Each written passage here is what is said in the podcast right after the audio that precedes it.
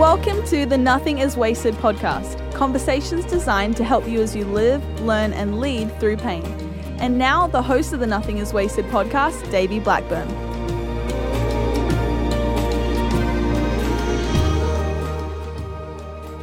Hello, welcome to the Nothing is Wasted podcast. I'm your host, Davey, and joining me for this whole month, our guest co-host, Brittany Brooker. Brittany, so great to have you back on.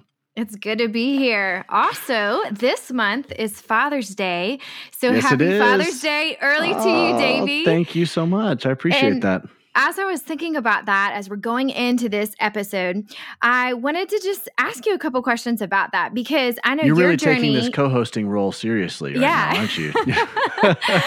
Doing what I can, man. But so, uh, in the midst of your journey in fatherhood, it yeah. has not been an easy ride. It has had so many ups and downs, and yet hmm. you've remained faithful to the Lord in the midst of it and leaving, and that is your heart is leaving a legacy for your family. So tell mm. me a little bit about that.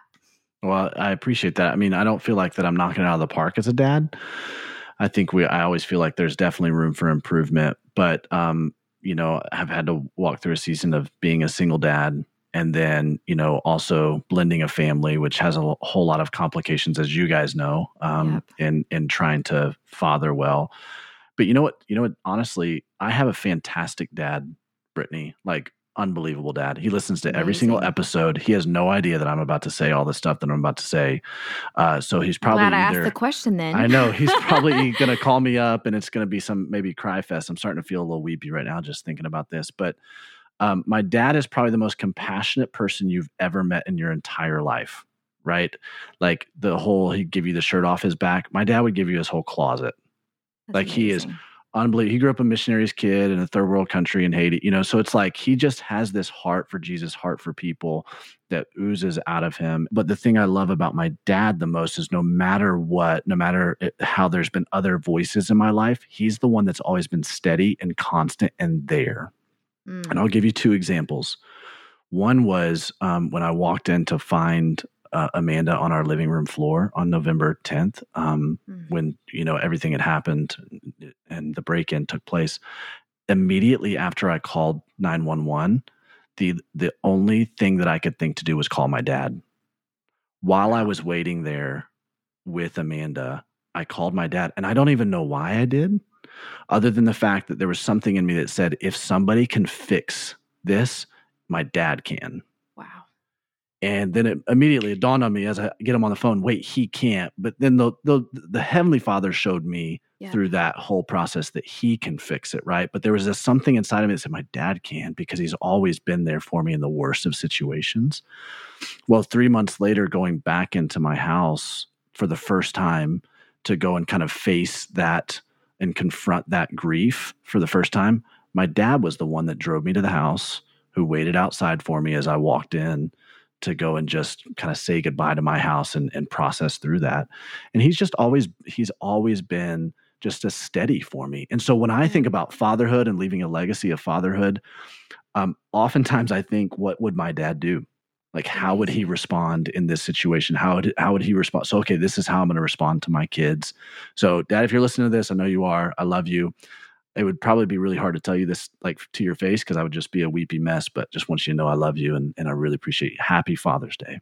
Yep. I love that example in fatherhood. And I think the older I get, the more I see the importance of dads. Mm. And I think it's so sweet too that in scripture, God is called our Heavenly Father. And so even people that did not have earthly fathers like you had or I had, yeah. we have our Heavenly Father that is that protector. It yep. is the one that we call to and the one that takes care of us. And for me, because I had three fatherless boys, you mm. know, and walking through that journey, we learned what God as Father really is, and pointing our kids to God as Father and the yeah. ways that He takes care of us in yeah. so many ways that only He could know that we're walking through. And I'm just so yeah. thankful for the legacy that God gives us and the example He gives us right. in that, that we can follow. So that's amazing. Well, I think even for like men who maybe, my challenge would be men, if you're not a father, or if you are a father, like every man should be thinking, how can I be a father to, to people, like a yeah. younger generation? You know,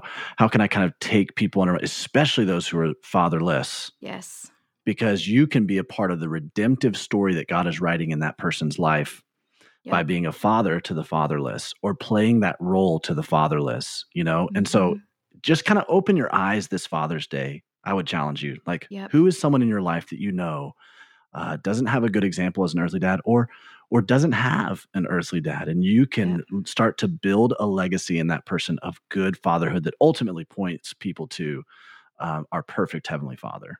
Absolutely. Well, I love that. So we always encourage you guys to rate and review us on iTunes. And I just wanted to read a really precious review um, that we got recently from a listener. And I know, Davey, you haven't heard this one yet. Um, but it said, "I'm not sure how I came across this podcast, but it's nothing short of amazing. I love how Davey is not afraid to interview guests who have gone through deep and heavy issues. I also love how empathetic and graceful he is to all of his guests while allowing them to tell their story. I really don't follow the Lord anymore, but I find a lot of hope through these stories." Wow. Wow. Yes. And that yeah. is the heart behind Nothing Wasted. Yeah, is that's right. Exactly that. And you live it out. And we're um, just so thankful to have a space that makes people feel safe, that their wow. pain has a purpose, and they right. can be very real about it. Yeah. And ultimately, you know, it's bringing people into a relationship with Jesus, you know. Yes. Um, I mean, my heart hurts to hear this person say they're not following the Lord. Um, oftentimes that happens because there's been some kind of pain or hurt mm-hmm. that sometimes has been inflicted by those who follow the Lord or yep. claim that they do. And so I just want to say, I'm so sorry if that is the case. I'm not necessarily mm-hmm. presupposing that that is, but if it is, I want to say, I'm sorry. And our heart behind this is to point people to Jesus, that he is a restorer of broken things, that he fills us when we're empty, that he, um, ultimately he brings redemption and restoration to all the, you know, broken parts of our life. And so that's our heart behind all of this. Thank you so much for reading that review. I mean, yes. that, Brittany, that, that was touching. It really was. I love hearing how um, your ministry is impacting lives, and you and Christy saying yes to sharing, like you just talked about, the hard places and the broken mm. places of our lives that honestly show us that our life may be broken, but what we want to point to is the hands that are holding us up. And so I feel like that's yep. what y'all's lives are. And it gives people a place where they feel safe um, to really know Jesus as hope and know that mm. we're all broken and in need of the Lord, and he is our hope. That's right. Wow. Well, Brittany, you know where people can find more of that hope is going to Instagram, following us, Nothing is Wasted Ministries. We would love to interact with you there. So, um, you know, let us know that you're hanging out with us there. Let us know that you're listening to the podcast. Tag us on that. We've got all kinds of behind the scenes stuff that happens, and uh, we're ramping stuff up right now. We've done some takeovers, which has been fun. Some of our nice. community group guides are taking over the Instagram for a little bit, sharing their thoughts. So it's really, really fun. You definitely need to interact with us at Nothing is Wasted Ministries over there. That's great. So today we have an interview with Doctor Lee Warren, who is the author of I've Seen the End of You. He's a neurosurgeon with an incredible story of faith. Let's check it out.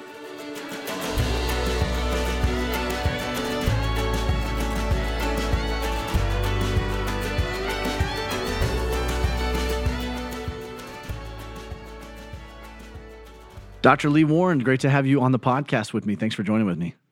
Great, Davey. Thanks for uh, having me. It's great to be with you. Of course, you just released this book, and um, I I don't know if things are going to slow down for you. This thing's amazing. The message that you're bringing forward is incredible. Um, but what I'd love to, before we dive into kind of the, the message that you are um, uh, that you're asserting in this book, I'd love to hear just a little bit about you. Uh, hear about your family, cont- your your present day context. Just tell us a little bit about Doctor Lee Warren. Sure. Well, I live in Casper, Wyoming. Um, my wife, Lisa, and I moved here from Auburn, Alabama in two thousand fifteen. No, wait, hold on a second. Please tell me you're not flying War Eagle. Oh, I'm War Eagle, oh, baby. Oh, no. You're just there. Are you not a Bama fan? Oh, Lee, I grew up in Birmingham and oh, and then graduated from Tuscaloosa County High School. So I'm a major Bama fan. Well, you know, we all have kingdom gifts and human weaknesses, so it's okay. Oh, I love this. This is great, man. And we actually were just in uh, we were just in Auburn last weekend because our youngest daughter, Kaylin, graduated from the university. Wow. Um, so we're done putting kids through college after thirteen years. So. Wow, that's awesome. How do you guys get from Auburn out to Wyoming? Maybe that's part of telling us your context a little bit? You know, actually, it, it kind of part of their story, really. Um, you know, our um, we had a solo practice there. Lisa and I uh, got married in two thousand six and blended our families, and then um, started a solo practice in Alabama.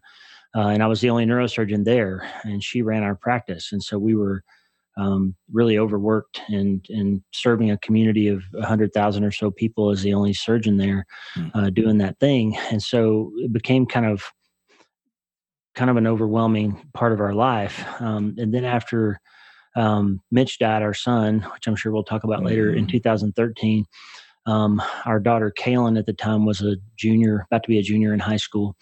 And we finished her high school career out, and um, we were going to be empty nesters. She stayed there at Auburn, and it just became, um, well, let me back up one step. two thousand ten, when the Affordable Care Act slash Obamacare went through, the cost of being in solo practice medicine went up uh, mm. almost doubled overnight. And so if you're in solo practice, all of that overhead was on us to generate. So it got super expensive. And then at the same time, um, it being there um, without Mitch kind of became hard, and yeah. it, it, we kind of needed a change of scenery. Um, and then at the, by about two thousand fifteen, the, the writing was on the wall that solo practice was just too expensive. I could, I could work harder and make mm-hmm. more and keep the overhead um, under control, but we, but it was, it was a zero sum game. At yeah. some point we were going to have to hire another surgeon, which there wasn't enough people in town to do, right. uh, or go somewhere else. So, we started looking out west because we'd always liked to travel out there, and, and um, very quickly found uh, Wyoming as a great opportunity to become an employed physician and not have to run our own practice. And it's mm. been really one of the best things we've ever done. Wow. Well, you mentioned, you know, already alluded to this tragedy that your family has experienced um, in losing your son, Mitch. And uh, I'd love for you just to kind of take us back and, and tell us the the the narrative, the chronology of it, and, and how this came about, because there's so much of what you experienced that illuminated some ideas to you that now you've put you've put in this book. Um, so talk to me a little bit about that that tragedy you guys have walked through. Well, so the hardest part about what happened with Mitch is that we don't know what happened. Um, mm. The answer that the police gave us is really an answer that doesn't make any sense to us. So we had, um, you know, we had a, a son, uh, he was nineteen, and he, like a lot of teenage kids, had been through some rough adolescent years, and we had, you know, kind of had some strain in our relationship. He'd made some bad decisions, and, um, and we spent about a year sort of being a little bit estranged from him.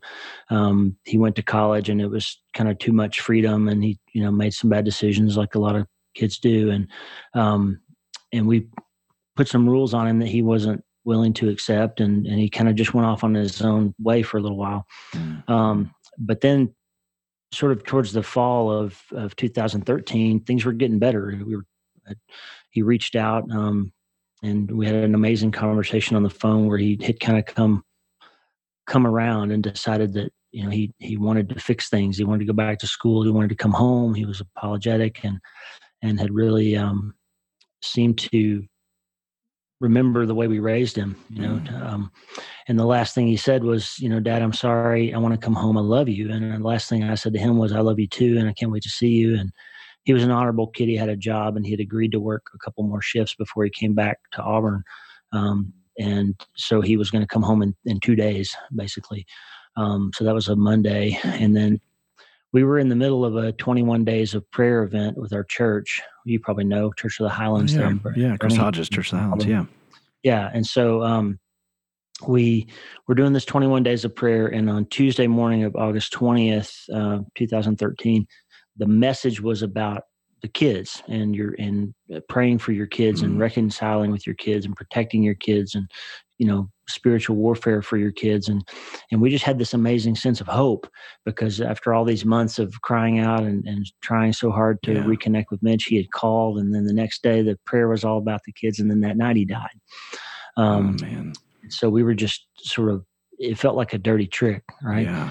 Um, And the long and the short of it is that there was another boy that he was best friends with for a long time. Both of them died in the house that night. Um, both had stab wounds. Um, Mitch had multiple stab wounds. The other boy had one. Um, there were two um, bloody knives in the house that the police found. Um, Mitch had a broken arm. He'd had a car wreck um, a few weeks before, and his right arm was broken. He was in a cast. He was right-handed, um, but he had multiple stab wounds. And um, what the police, the little small-town police, went in and spent an hour in the house, and then came out and told us that Mitch had killed this other boy and then killed himself.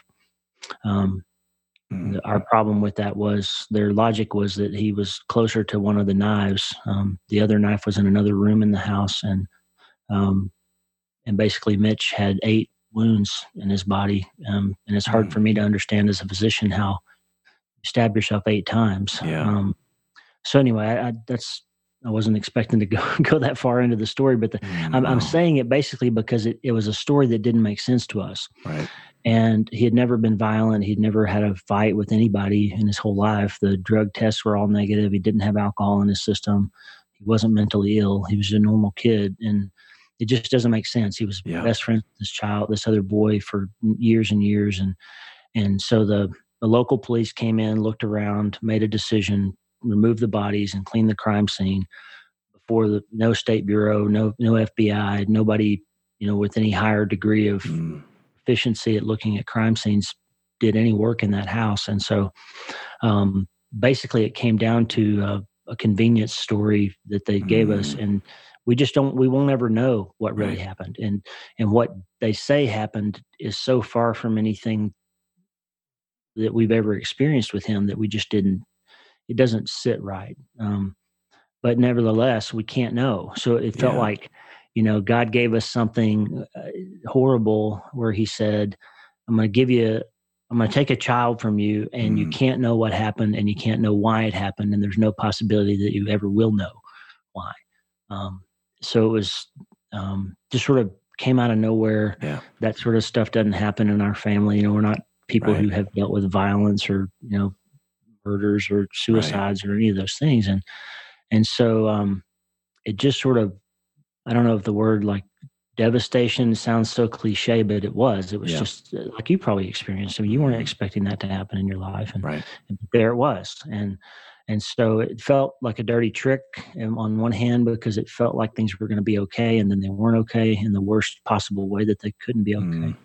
Um, and we were just sort of leveled by it. Yeah.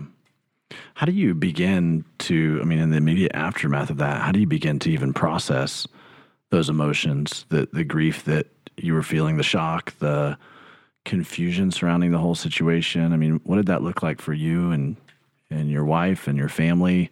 You know, it, it was the first few days, I think you're just shocked, right? You you, yeah. you don't really know what to do. You're, you're, you're crying, and then you're weeping, and then you, and, and, and you're um, confused. And, and I went through a few days where I didn't really believe it. You know, that denial phase mm-hmm. that they talk about with people encountering their own death. Um, and, and we, the family of course huddled, and everybody came, and we did that whole thing that you do. And we had a funeral and all that stuff. And it, it was probably, I bet it was two weeks before it really felt like it was real. Mm. It was just this horrible pain, but you still expected, you walked into his room and you expected him to be in there, like it was some kind of trick or something. Yeah. Um, and I'm not a, like a mystic or anything like that, but there were numerous times when I thought I saw him, you know, mm-hmm. walking by in the house, and things like that happened. And, and I know, I understand the psychology of how that stuff plays out, but, um, it, it, it took a few weeks for it to really become real that my son was dead mm. and he was never coming home.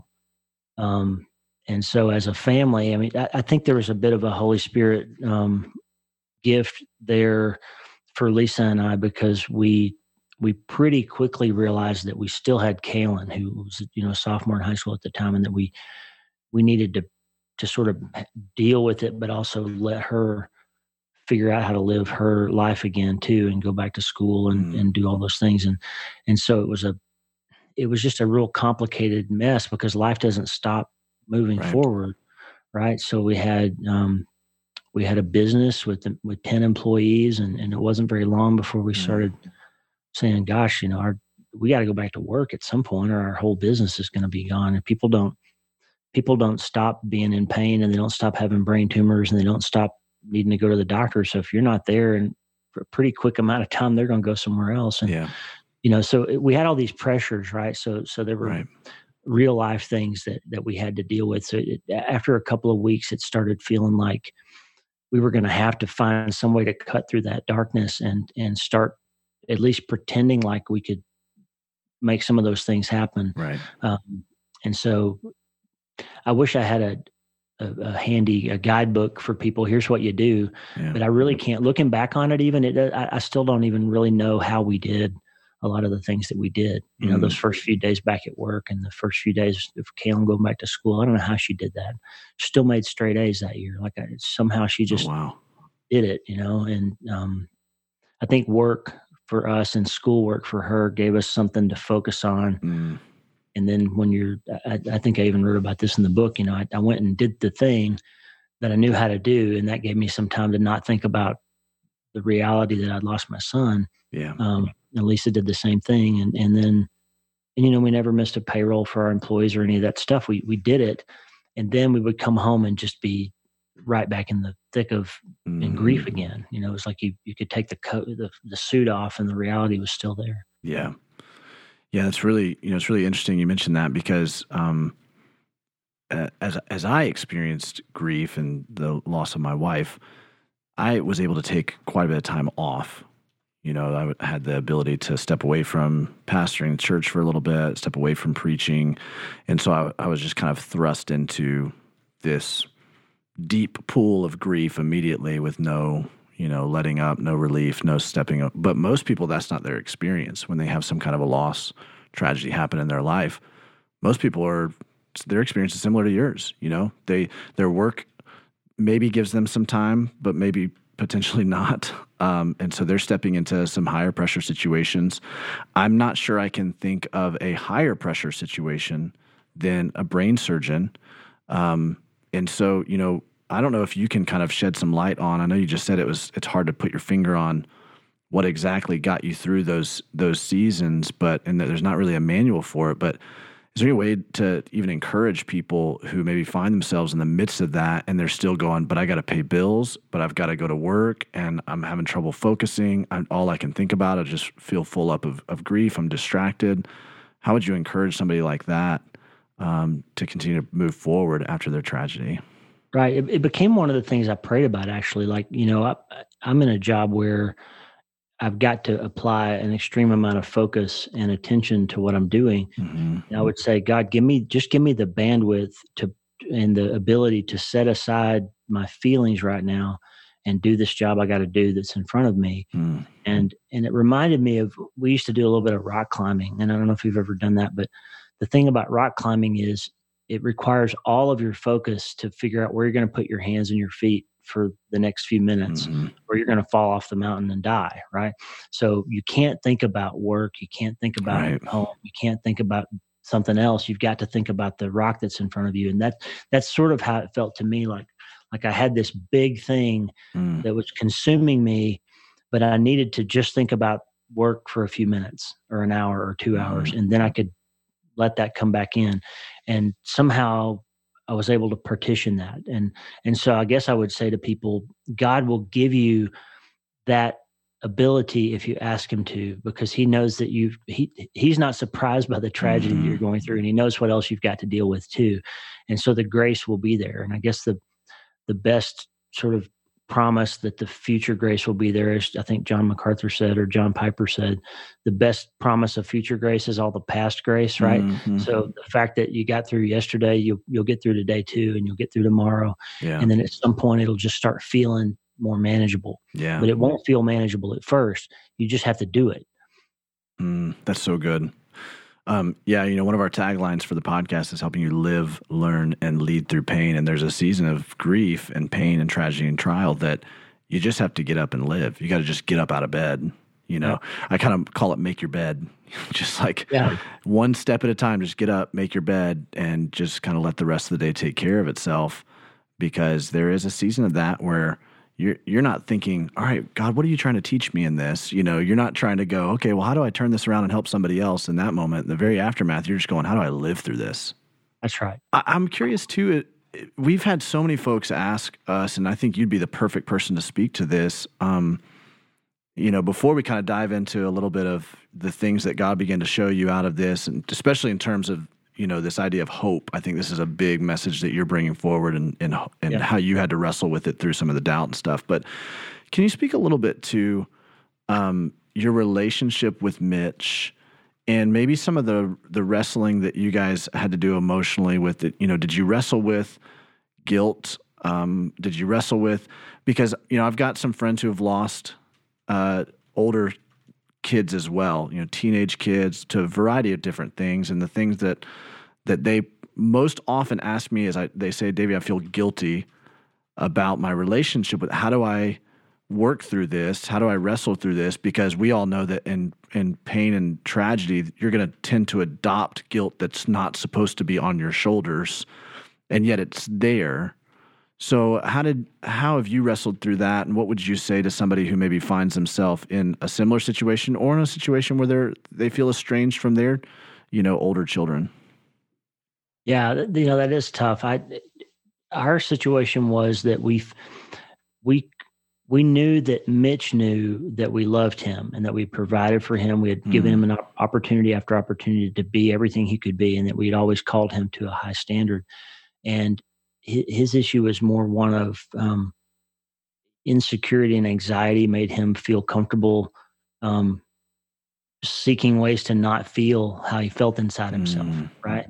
Which speaks to a lot of us, I think. But he, right. it, what what drove the wedge originally with us was just me sort of insisting that he see himself differently than he felt. Mm. And he, he, he couldn't see it. And so for a while he was um, – He didn't, he wanted to be somewhere where he didn't hear that message. And so my guilt mm-hmm. after we lost him was, should I have, should I have handled that differently? Should I have not have tried to put my worldview on him so heavily? Should I have been more patient with him and his, um, you know, I, I had a lot of that sort of thing. But what rescued me, I think, was the grace that God gave me on the day before he died, when Mitch called and said, Dad, mm-hmm. you were so right. You know, I mean, he, I got to hear him say yeah. that he, he saw finally what Lisa and I had been trying to do for him. And so I guess all I can say is, especially since most people don't get that phone call, that they don't get that mm. reprieve. Um, there's, there's a lot of things that I did that I wish I had done differently, but you can't change them. And mm. so you, you have to say that you did your best in the time that you did it, and you did it for the right reasons. And, and, you know, you can't, it sounds so trite to say, you can't undo them and you can't get the moment back. So you, you have to know that you did it as best you could when you were doing it. Yeah. Right. And I think that was enough for me, and having to hear Mitch say, getting to hear Mitch say that was a, a great blessing to me. Um, and I hope, I wish everybody got that, but I know that a lot of people don't. Wow, man. Yeah, it's, it's, um, we, you know, we all find ourselves in these places where we make decisions, no matter how, you know, small or, or grave that decision may be, where we feel like we made the best decision we could with the information given to us right then. And then we look back and we go, man, I would have done it so differently had I known everything that was going on. And I think that's where we can find ourselves, in those spaces of guilt and right. unnecessary guilt. Um, You know, and, and it can turn into shame really easily as well. But I love what you said right there, where you have to go, I did the best that I could with the information given and had the right heart. And that's really the results of those kinds of things aren't in our hands. That's right. And, and even if you didn't, even if you know there were places, because there will be, there are places that you could have done things differently, mm-hmm. um, at least you know it, it, that, that your feelings about it now are retrospective, and that when you were in them, prospectively, yeah. you were just doing your best. Hmm.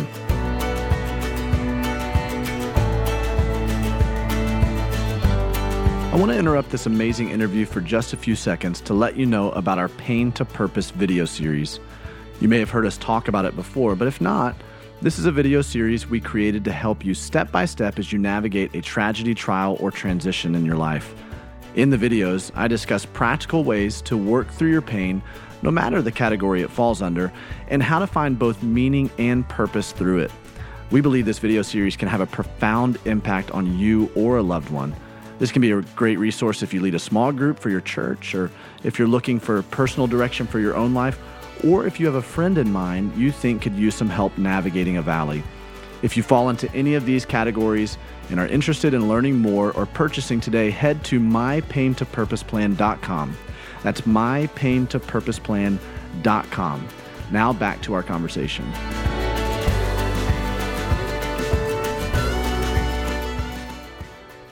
You know, let's kind of shift gears a little bit and tell me a little bit about, um, as you guys were processing through this and as you're working through all of this stuff, uh, you know, it seems like there were some predominant themes that began to stick out to you, particularly um, unique to what you do as a as a brain surgeon, you know, and the, and your experience with that. Hope is one of those big uh, themes that was that was really coming to the forefront as you as you were wrestling with this and you were trying to find hope yourself. Can you talk to me a little bit about some of those things that God began to show you as you guys were putting the pieces back together here? Yeah, and if, and to do so, I think I have to start earlier in the story. You know, yeah. I, um, as a neurosurgeon, one of the diseases that we deal with most commonly is a brain tumor, uh, cancer in the brain called glioblastoma. Um, we call it G B M for short, um, and it's the most common brain tumor in adults, and it's the most kind of uniformly fatal cancer mm. in humans. Like nobody survives it, pretty much. Um, In fact, for the last forty years or so, the ten-year survival rate is pretty much zero. Five wow. years, about ten percent or less. And so as I, as a Christian and as a scientist, as a, as a surgeon, as I, as I began my career grappling with this illness, I would, I would sort of look at a patient and I would look at their scan and I would just see it in my mind what was going to happen to them. Like mm. I would forecast to them. And I would always say to myself, I've seen the end of you. Like I, I know what's going to happen to mm. this guy. Right before I even meet you, if I'm looking at your scan, I'm seeing the fa- the look on your face when I tell you that you have brain cancer. Mm. I can see what your wife's going to say, and, and I can hear you guys say, "Well, is it what's the prognosis, doc?" And I'll say, "Well, we have to do a biopsy," and then you know I'll go through that whole thing, and I know right. what the pathologist is going to say, and I know what you're going to feel like six weeks later, and I'm going to know when you get radiation and chemotherapy, when your hair is going to fall out, and I'm going to know when you are ready to go to hospice and all that stuff before I ever meet you. And and so I had this issue of also from neuroscience knowing and and really from being a Christian knowing that people who have faith and hope and people who are willing to fight, they do better even if they don't live longer. Their families stay together better. Their spirits are better. They take less medicine. They spend less time in the hospital. They have, you know, they just have fewer complications and infections. It's absolutely proven hmm. that if you, if you fight harder and keep your spirit up, you have a better outcome. Even if you don't survive, right? You're, you're, you're just, your quality of life is higher for longer. Wow.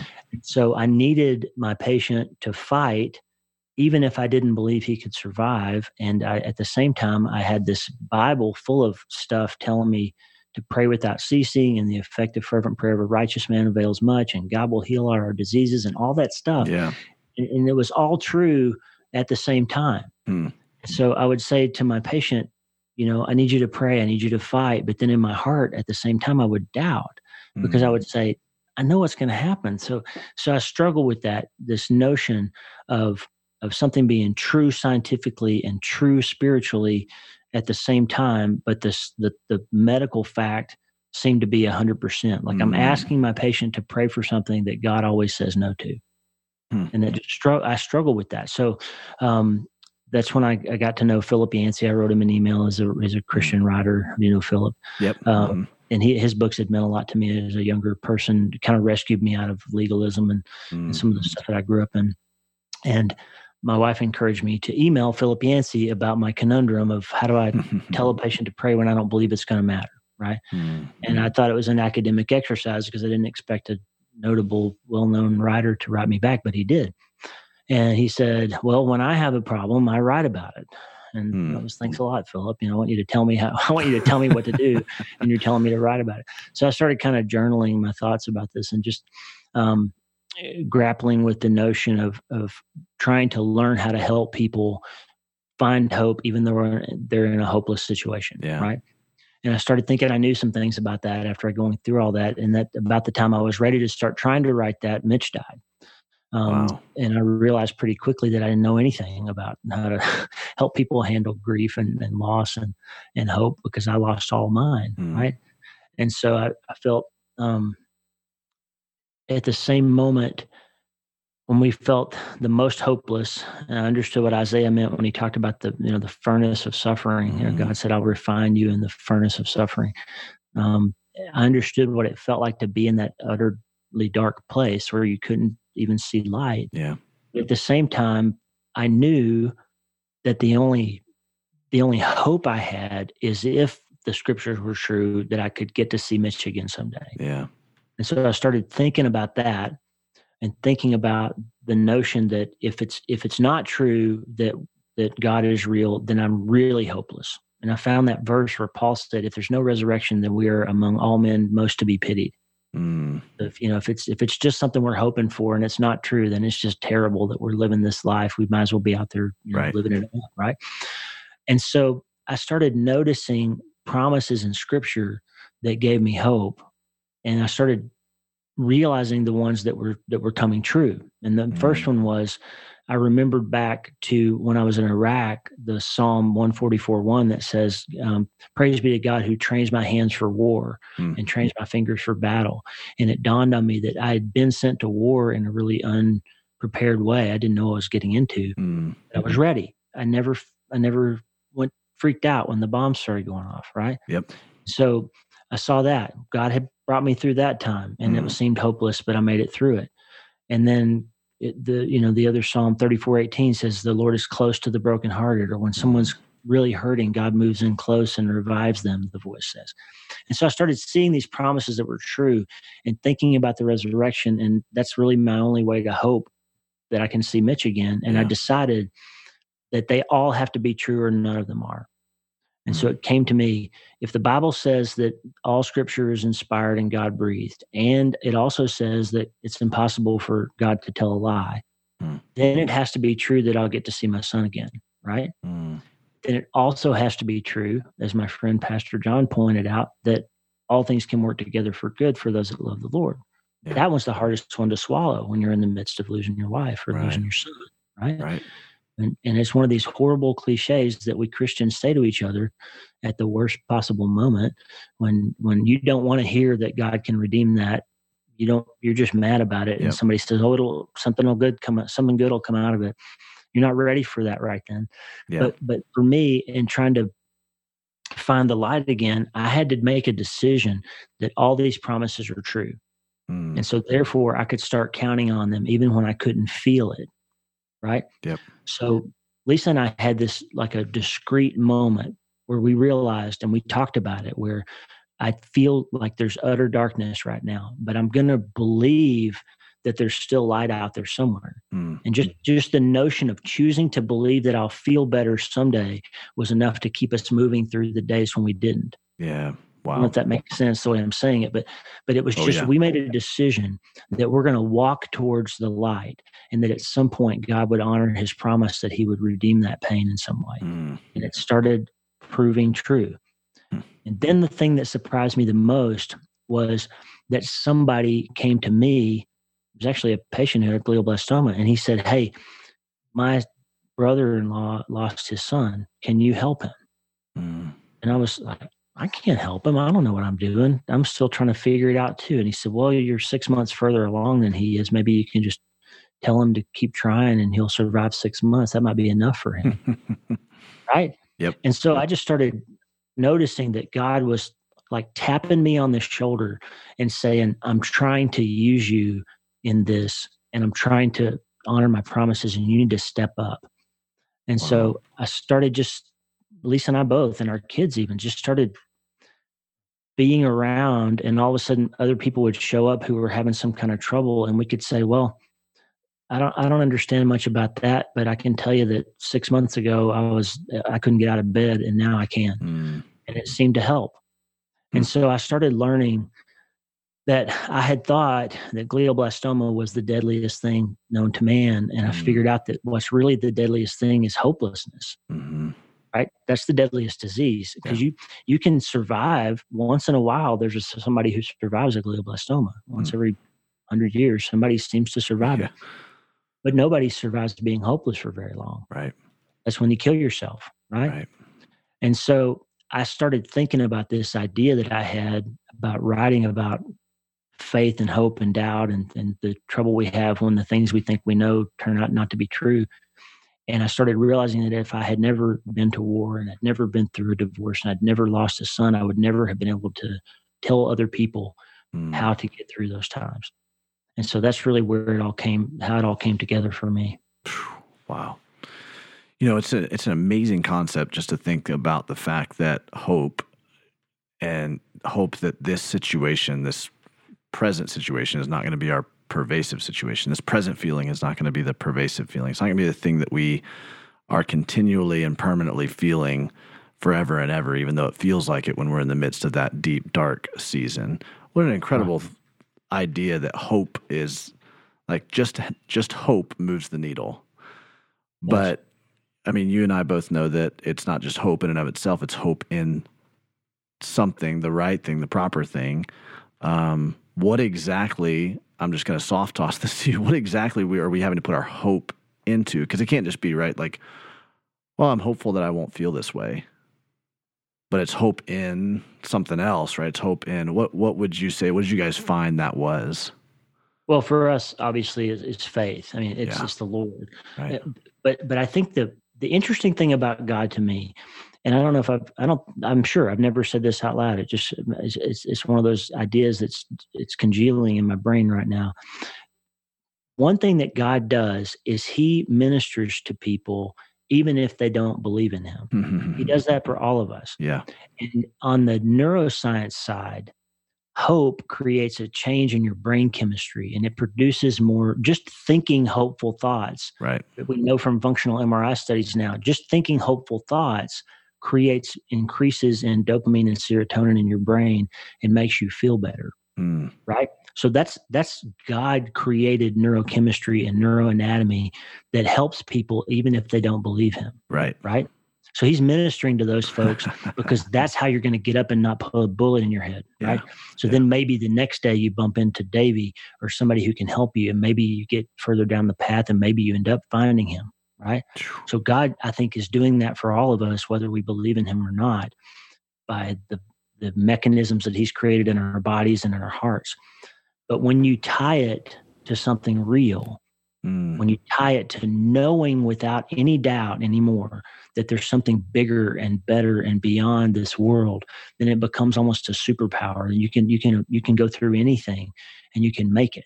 Mm. And that's what I, I kind of wrote, um, in the book. I talked about the notion that hopelessness kills people, even if they survive their disease sometimes. Mm. And even if you're not, even if your physical body comes through it, like you, I've seen people who were wrecked just by the notion that they could get sick. Mm. And even if we fix their problem, they're so bitter and angry, and they're, they've blown up their marriage, or they, you know, they, they've just ruined their lives because they never found hope again. It was hope that could have turned that curve around for them. And I've seen other people, like my character in the book, Joey, who was based on a real person, who got really sick and found the Lord in the midst of it and ended up, he called it the best year ever. The year he died of his brain tumor was the best year of his life because he fixed his family and he reconnected with, with his, wow. some of his relatives. And he just, he just turned his life around even while he was dying. And that's what hope can do for you. Hope tied to faith in something bigger and something deeper, right? Mm-hmm. And I've seen other people that they think they're okay and they think they're strong, and then disease hits them and it takes them out for a while. And the thing that brings them back is finding reality in those promises. Mm-hmm. And so I think it, it does move the needle, but it's not just a it's not just a feeling. It's it's really that there's something underneath it that God's trying to do in your life that's real. That's so good. It's, you know, it's, I mean, here we are, we're recording this around the Christmas season, and you think about the, uh, the wise men, the astrologers who were following after science. They were following, they were seers of the sky, and they were following after what, you know, they thought was going to be this king that had been prophesied in the zodiac or in the stars, or, you know, and, and, and there's God meeting them in the space that they understood to show them what the real truth was, the real King Jesus being born in a manger. And here in this situation, you're talking about neuro pathways and the brain chemistry and brain science that says, you know, if we just, if, if we just hold on to, to hope, then it changes things. inside of us and gives us just another moment to where God can show himself to us and show us what the real hope that that we need to be put, we need to put our hope into, and that's the person of Jesus. That's right. Wow. That's amazing. Now, as you guys have been ministering to some of these families, you know, as you said, it was, I love, I love the, I love that uh, story you told somebody who came and told you, you know, um, uh, hey, this person just lost their son. Can you help them? And you're like, I don't know what to, you know, how do I do this?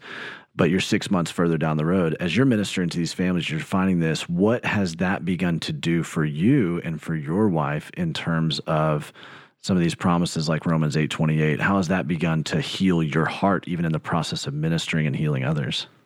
It's funny. I just t- talked about this on my podcast last week. Um, there's a quantum physics concept um, where they talk about electrons that can be in two places at the same time, hmm. uh, which is weird. It's hard to understand, and I don't understand it. But the, the notion that a, a, an electron can spin clockwise and counterclockwise at the same time. Hmm. And to me, Romans eight twenty-eight kind of does that to my brain. It It's not good that mm. I lost my son. It can't ever be good. It's it's it's a terrible thing. But in two thousand fourteen, early in that year, I was I was in the habit of writing to my kids and my family every day some sort of encouraging thing because it moved the needle for me that day. Mm. Tony Robbins, the motivational speaker, says if you want to feel better, do better. There it is, yeah. Mm. Feel something better than you're feeling, do something better than you've been doing. And so I started writing encouraging things to them to try to make myself feel better, and it worked. Mm. So then somebody said, well, you ought to just use that and blog about it or create an email newsletter or something to help other people beyond your family with that. And that led to my, you know, writing and blogging and podcasting and all that stuff. Yeah. But out of that, two different people over the years since two thousand fourteen have emailed me and said, your podcast or your newsletter this week kept me from killing myself. Oh, man.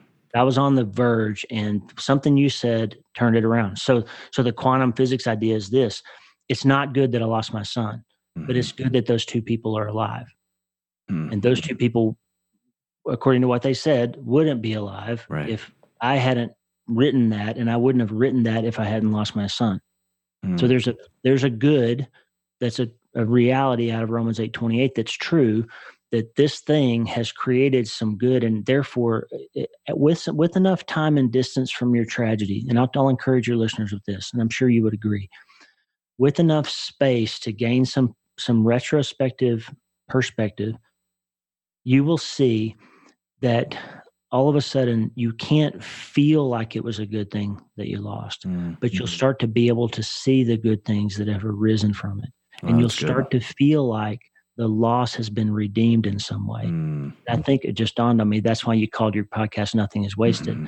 Like, it would be a terrible and unacceptable thing if you lost your wife or I lost my son and nothing came of it and their life was just over. Yeah. But right. knowing that something good has arisen from it redeems it in some way. Mm.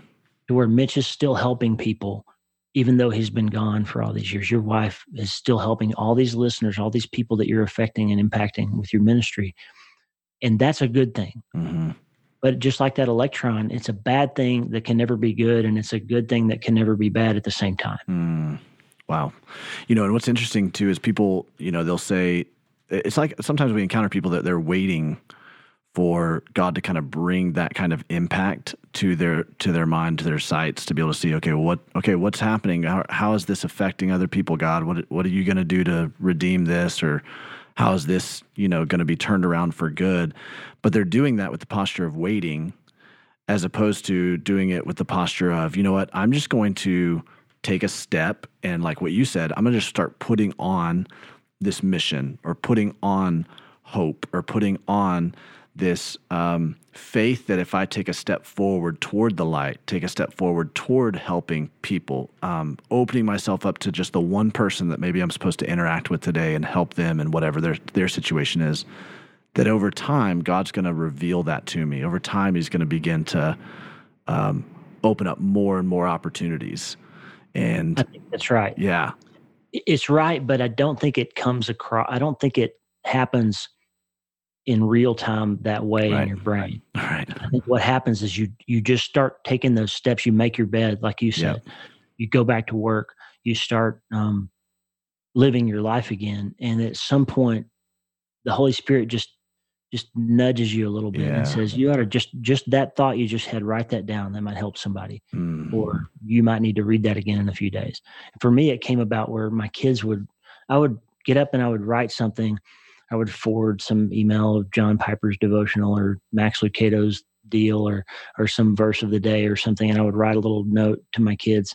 And one of them, almost every day without fail, would say, gosh, that's exactly what I needed this morning. Mm.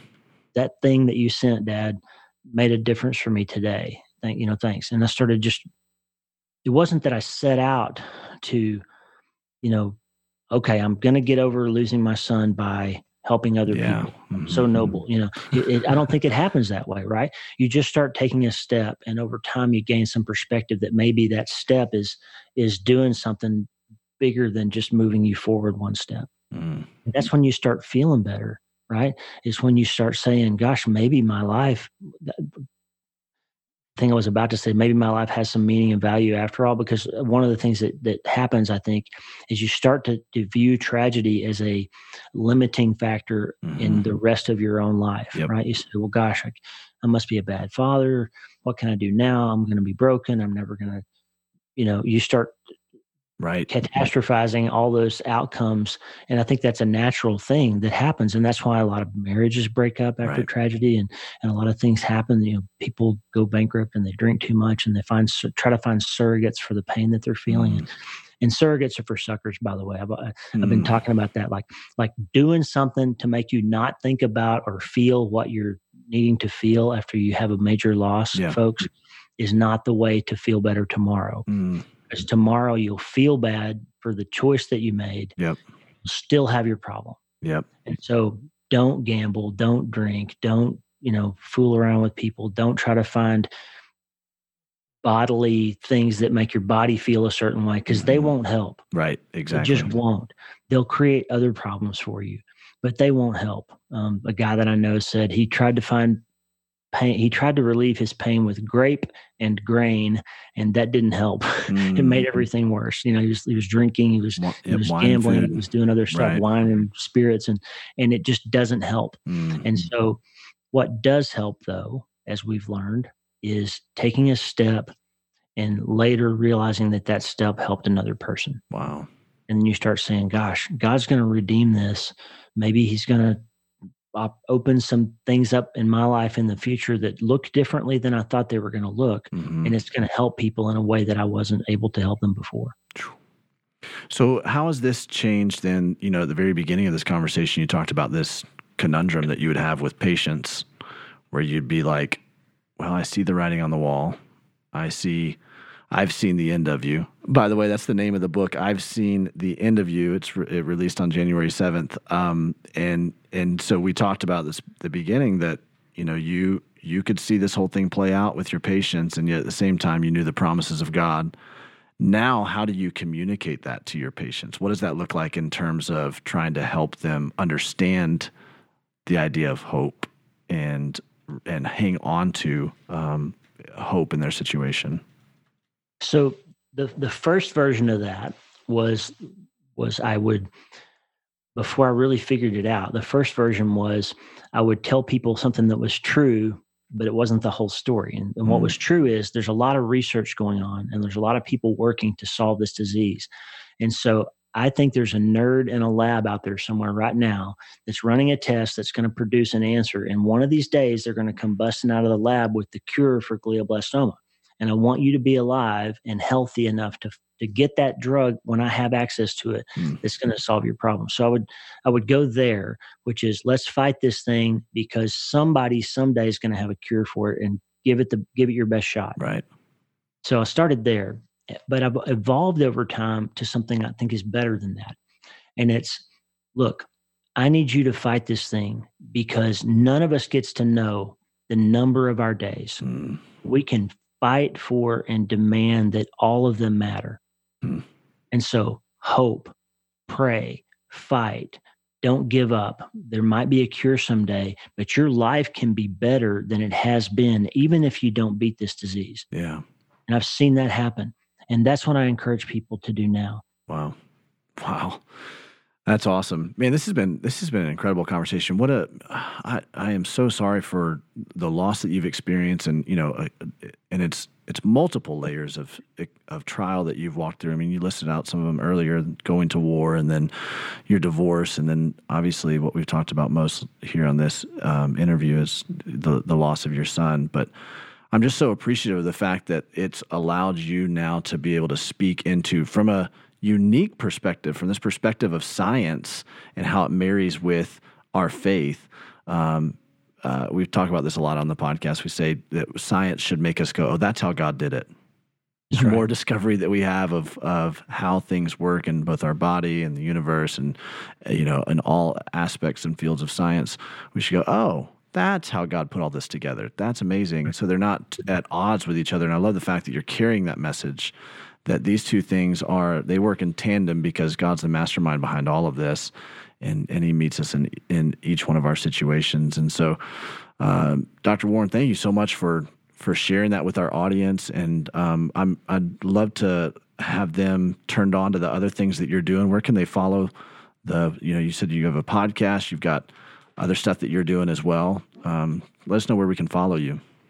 Great. My website is w lee warren m d dot com. Um, and it's a long name, but w lee warren m d dot com.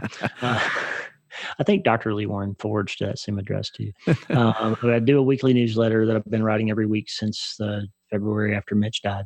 Mm-hmm. Um, and then a podcast, the Doctor Lee Warren podcast. Um, those are the three easiest ways, and the book, obviously. Yep. And again, the book is called I've Seen the End of You. And we'll put all of that stuff up on our show notes and our podcast page so people can access it pretty quickly. And then we're also going to start a, a GoFundMe for making Doctor Lee Warren an Alabama fan rather than an Auburn fan. Yeah. You gotta get your faith up on that one, brother. I've got hope. I've got hope right. in got the fact hope. that one That's day right. you will be converted right. to the real side. Man, I really appreciate it. This has been great. It has, and you know, you're making a big difference, Davey, and I, I appreciate you leading the way and, and putting the message out there. Um, you know, I've said a lot. Um, doubt is normal, and it's not to be avoided. Um, mm. Fear is the thing that hurts us the most.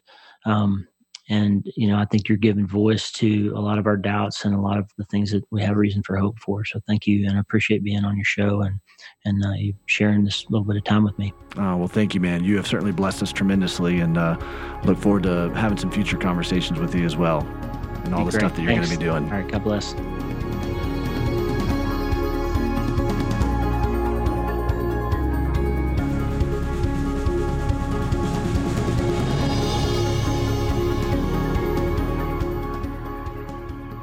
Wow, what an incredible interview.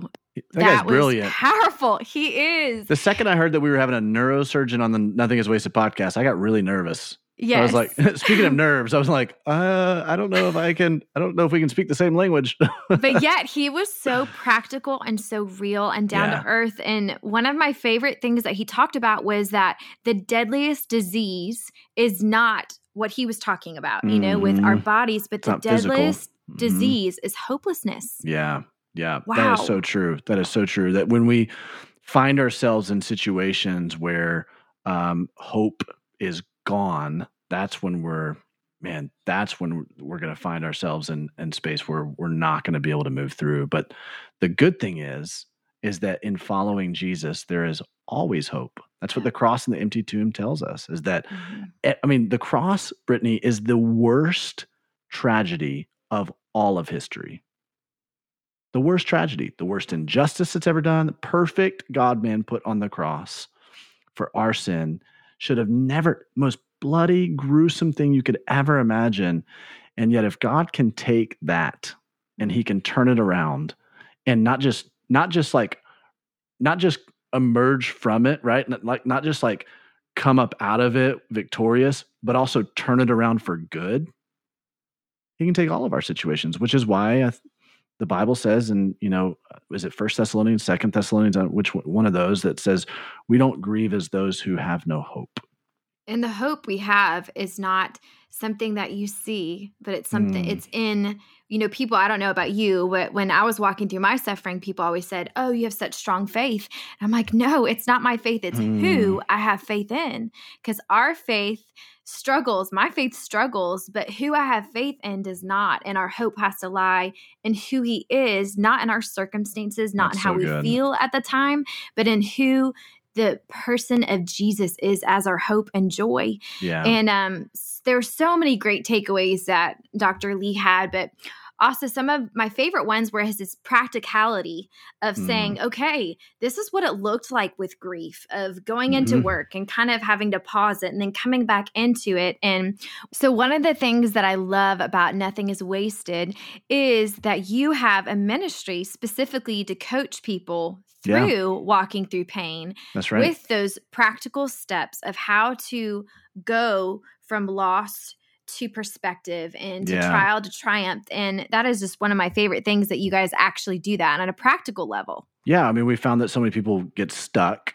you know, and they get stuck mm-hmm. at certain stages, and they're stuck somewhere on the spectrum of like, they don't, they avoid the pain. They don't want to confront it. Well, that ends up booby trapping you later, right? Yep, a feeling so buried, a feeling buried never dies. So it's going to come out even worse later. Or or they get stuck in the sense that they're just kind of wallowing in it and they can't move through their valley. And God's goal for us is to move through the valley. So okay. we've developed this process called the Pain to Purpose process. We've developed a course for it, and we offer coaching, personalized one-on-one coaching to help you in your specific trial, your specific specific valley. And I'm really excited, Brittany, for some plans that we have in the future for this. I can't talk about those plans, but this coaching process is going to be built out uh, even more to be able to serve and help more and more people, because that's our heart. We want to help people yep. move through this and come out on the other side victorious. Absolutely. We also want to thank Sleeping at Last for providing the music for today. Yeah. And uh, next week, Brittany, we've got this incredible interview with Esther Fleece. And oh, wow, it's incredible. Isn't she a powerhouse? She Holy really is. cow. I'm really excited about this interview, um, as I am with all of our interviews, but I'm excited the most always for the next one. God, always. It's like God always does. The next one's like, oh my gosh, it's even. Oh, don't worry. I'm really excited. I took three pages of notes when I heard it. It Ooh, is amazing. I can't wait to hear your thoughts on it. So before we hear Brittany's thoughts on it, before you uh, sign off, let's listen to this little clip from our interview with Esther Fleece.